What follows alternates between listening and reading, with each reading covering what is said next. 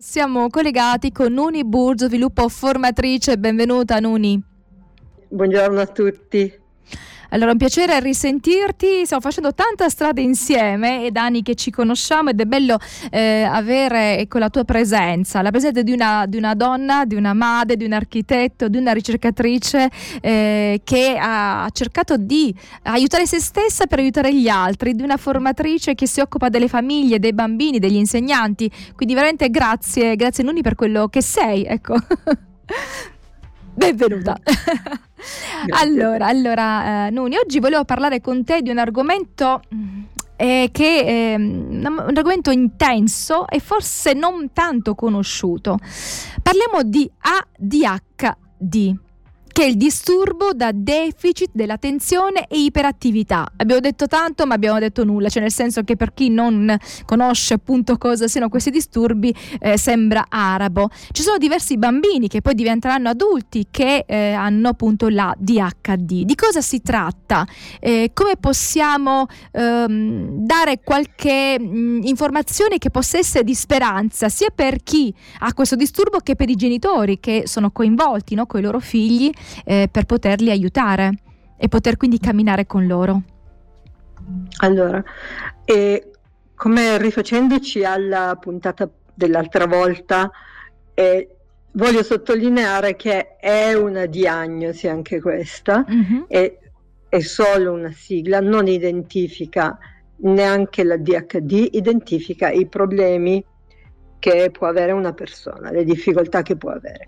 Rispetto, noi dobbiamo immaginare tutte queste eh, sindromi che hanno una ricaduta nel comportamento e li dobbiamo immaginare come una serie graduale di lievità, cioè si va dal più grave, mm-hmm. partiamo dalla cerebrolesione, che coinvolge quindi tanti aspetti, a via via più leggero. Dopo la cerebrolesione abbiamo per esempio l'autismo, quello gravissimo, quello lieve, quello ad alto funzionamento, dall'alto funzionamento poi si passa all'Asperger, ok? Dall'Asperger si passa alla DHD, è proprio una, è come una scala oh, di capito. lievità chiaramente. Mm-hmm. Eh? Sì, sì, sì. A volte la DHD ha solo uno dei due problemi, per esempio solo l'iperattività, a volte se è più leggero ha il deficit dell'attenzione.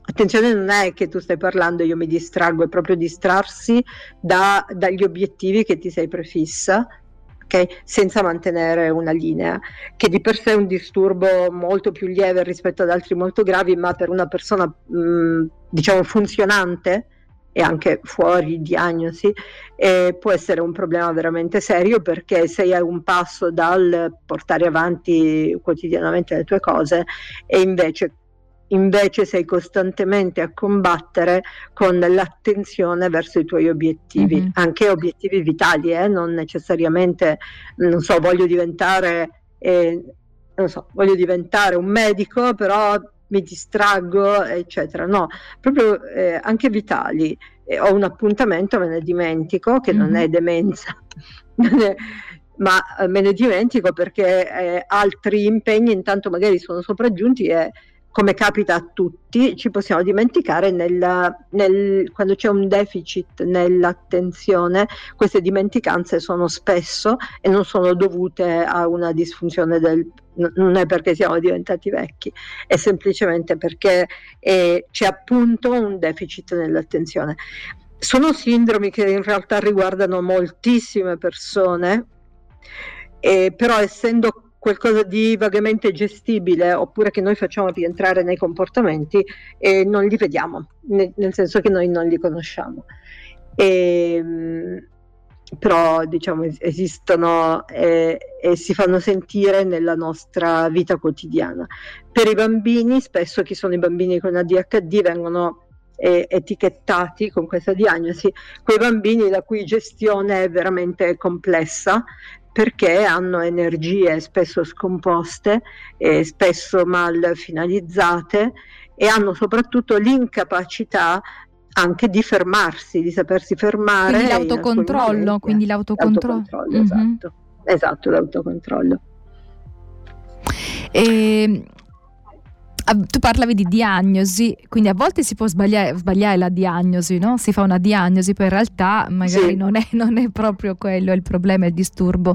A volte si può fare esatto. invece troppo tardi o comunque già quando il, eh, il bambino è già diventato adulto. Eh, sì. Quindi mm, la diagnosi è, è, importante per capire come muoversi, no? Per, esatto, è importantissimo, è vitale. Anche perché se no penso perché... che la persona, ad esempio, se non riesce, come dicevi tu, magari a dimenticare le cose, non riesce a autocontrollarsi, se non capisce il motivo, esatto. eh, questo lo fa soffrire ancora di più. Ma perché mi succede questo, no?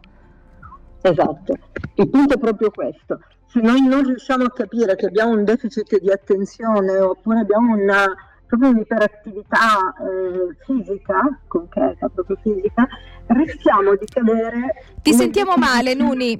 Ti sentiamo ah, male. Ok. Adesso come mi senti? Ora meglio, sì, sì. Ti sentiamo meglio? Sì, sì. Ok, e rischiamo di cadere in quelle che sono delle, diciamo, mh, mm, mm, caratterizzazioni psicologiche in negativo, chiaramente. Okay? Quanti, ci sono tanti bambini che vengono etichettati per esempio come maleducati, non sanno stare alle regole, eccetera, in realtà hanno proprio un deficit nella loro attenzione, un deficit nel controllo fisico del loro corpo. Mm-hmm. E quindi dobbiamo stare attenti a eh, ci sono d'altronde bambini che sono ehm, mal educati, che vengono mal educati, che non, non ha niente a che vedere con, con avere la DHD. Mm-hmm, certo. okay, perché anche questo c'è, noi non do- dobbiamo pensare che tutto sia riconducibile a un comportamento sfrenato, per esempio, o un comportamento di chi non riesce a stare al banco sia sintomo di maleducazione, ma non dobbiamo neanche pensare che tutti quelli che lo fanno abbiano la DHD, quindi bisogna sempre avere del discernimento quando noi parliamo di queste cose. Quindi è necessario comunque passare eh, per una piena cognizione di causa. Questo per quanto riguarda i bambini o i ragazzi. E c'è una intera generazione di persone adulte con eh, ADHD o con eh, comportamenti che sono riconducibili e, e ehm, che praticamente hanno, eh, diciamo, eh, hanno avuto un, eh, come posso dire, eh, hanno avuto una collocazione mm-hmm. del proprio comportamento dal punto di vista psicologico, quindi una stigmatizzazione del comportamento e, e i problemi di ADHD sono soprattutto e principalmente eh, problemi di non diagnosi e di etichettatura comportamentale per chi dopo olt- siamo oltre una certa età eh, non ha mai avuto a che fare con questo tipo di eh, diciamo consapevolezza del, eh, della, mh, mm, della, difficoltà a cui si va incontro. Mm-hmm. Okay? Parlo di adulti che eh, vengono magari ripresi al lavoro, ripresi in casa, eh, stigmatizzati in famiglia, okay? stigmatizzati dagli amici e eh, molto spesso dietro questi adulti ci sono proprio dei segni evidenti di ADHD. Mm-hmm, però non lo sa, però la persona non, la, non, lo sa. non, lo sa. Se l'ascolto di RVS accendi la speranza, stiamo parlando con Unibus Sviluppo Formatrice, l'argomento di oggi è ADHD che è un disturbo eh, da deficit dell'attenzione e iperattività. Sono diversi bambini che poi diventeranno adulti che hanno questo disturbo, non tutti ne sono consapevoli e anche chi magari ne è consapevole, non tutti sanno come poter eh, diciamo, mm, vivere la propria vita in maniera più naturale possibile per quanto riguarda il discorso dell'autocontrollo, come anche della progettualità, no? di arrivare a uno scopo, a esatto. raggiungere un obiettivo esatto. e tante altre cose, perché ci sono tante altre cose. Poi sono, poi sono ragazzi e bambini che possiamo dire hanno un'intelligenza abbastanza eh, diciamo eh, capiente, ci sono, sono, delle persone mh, mm, che non hanno una intelligenza inferiore, sono persone intelligenti, no, hanno no, delle. Dif- de- delle, difficoltà Anzi. in alcuni ambiti e basta basta. Poi forse sono un po' eh, plus dotati per altri versi. Sì, sotto certi aspetti sì. Sì, sì. eh, Daniela, eh, questo del, um, della DHD non deve farci pensare ai bambini, anzi noi dobbiamo capire che spesso proprio questa iperattività li porta comunque ad avere un accumulo di dati nel cervello notevole e non avendo comunque una progettualità buona neanche per sistemare questi dati vanno un po' alla rinfusa generando altro caos dentro. Quindi cos'è che possiamo fare? Primo riconoscere che c'è questa cosa, questa cosa esiste. Secondo sostenere quelle abilità che fanno sì che questo diciamo che questa difficoltà che comporta una, una sindrome di iperattività e di attenzione eh, fa sì che scemi, vada scemando, no? vada, si, si, assottigli fino possibilmente anche a scomparire. E cos'è che possiamo fare? Allora, tutto quello che ci eh, diciamo aumenta i nostri livelli di energia scomposta eh, intanto va comunque regolato quindi serve una vita quanto più regolare possibile, parliamo ai genitori. Eh? Mm-hmm. E, esempio, eh, molte persone con deficit di attenzione di fronte a molti stimoli avranno molto più deficit di attenzione, quindi un compito alla volta, possibilmente con strumenti che non eccitano ancora di più la mente, esempio un cellulare, un eh, eh, computer e così via. Anche quei, giochi, por... anche quei, giochi, che sì, si fanno ripetutamente il computer. Assolutamente, possono aumentare eh, il deficit dell'attenzione ma anche la ipereccitabilità e così via. Quindi una vita sicuramente più equilibrata sotto tutti i punti di vista, aiu- già questo aiuta.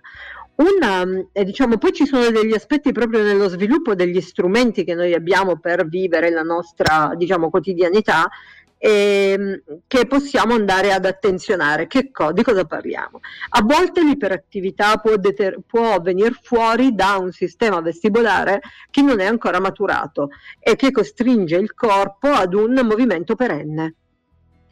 Non dimentichiamo, o perlomeno non so se ne abbiamo parlato preceden- negli anni anche precedenti, eh, il nostro sistema vestibolare, se non è maturo, ci costringe o ad una sorta di ipomovimenti, quindi ci muoviamo in modo letargico, oppure può portare proprio ad un um, bisogno di essere costantemente in movimento. Mm-hmm. Okay? Quindi contro, andare a controllare il sistema vestibolare, quindi il nostro senso dell'equilibrio, se è maturo o meno, questo ci può aiutare, perché se non fosse maturo, allora io posso pensare ad un programma motorio che mi consenta di farlo maturare. Siccome sono cose specifiche, chiaramente non ci sono eh, diciamo del, degli esercizi specifici Mm, però io posso capire che c'è un problema nel sistema vestibolare e andarlo ad aiutare. Come faccio a sapere se ho un problema nel sistema vestibolare? Di solito quando io non riesco a stare fermo, molto probabilmente ho un problema nel sistema vestibolare. Okay? È, è, una cosa molto semplice, eh? è un campanello d'allarme.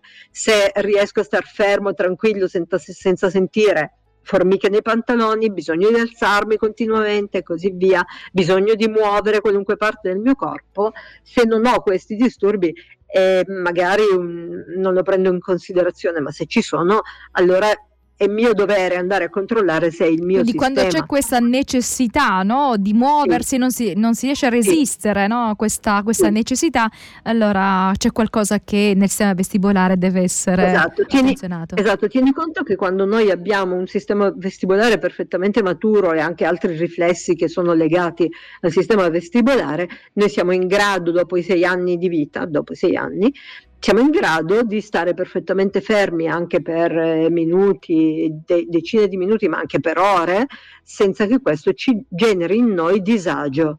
Ok, parliamo di disagio. Mm-hmm. Se non è così, una controllatina la darei. Unito unito per, ma- per, mano al sistema vestibolare abbiamo il sistema propriocettivo. Se noi abbiamo una buona propriocezione, anche lì non abbiamo bisogno di essere perennemente in movimento perché abbiamo una percezione quieta e serena del nostro corpo. Diciamo Quando questa per... nello spazio, quindi cioè, diciamo attorno a noi, in quello che è lo spazio che noi che ricopriamo, no? Cioè questo, sì, questa percezione è... e, e, riguarda il movimento e, e il nostro corpo. La propriocezione riguarda il nostro corpo nello spazio in movimento, mm-hmm. cioè quando io sono in movimento, quando sto fermo, devo, devo avere un'esatta percezione del mio corpo, si chiama propriocezione. Mm-hmm. Quando questa non è ancora maturata, e può maturare chiaramente, quando non è ancora maturata, allora io ho bisogno di essere sempre in movimento per eh, percepire bene il mio corpo. Ok?